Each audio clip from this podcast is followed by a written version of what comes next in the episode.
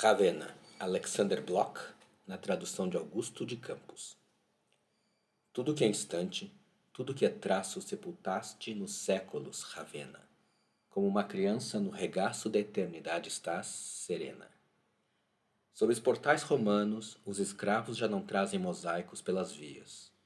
O ouro dos muros arde nas basílicas lívidas e frias.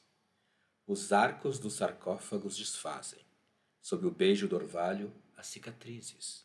Nos mausoléus azinhavrados jazem os santos monges e as imperatrizes. Todo sepulcro gela e cala, os muros mudos, desde o umbral, para não acordar o olhar de gala negro, queimar por entre a cal.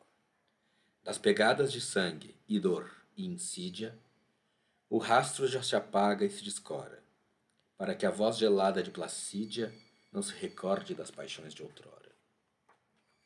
O longo mar retrocedeu longínquo, as rosas circundaram as ameias, para que os restos de Teodorico não sonhem com a vida em suas veias.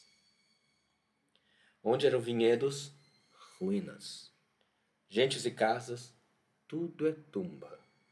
Sobre o bronze as letras latinas troam nas lajes como trompa. Apenas, no tranquilo e atento olhar das moças de Ravenna, mudamente, às vezes uma sombra de pesar pelo irrecuperável mar ausente. À noite, inclinado nas colinas, só, pondo os séculos à prova, Dante, perfil aquilino, canta para mim da vida nova.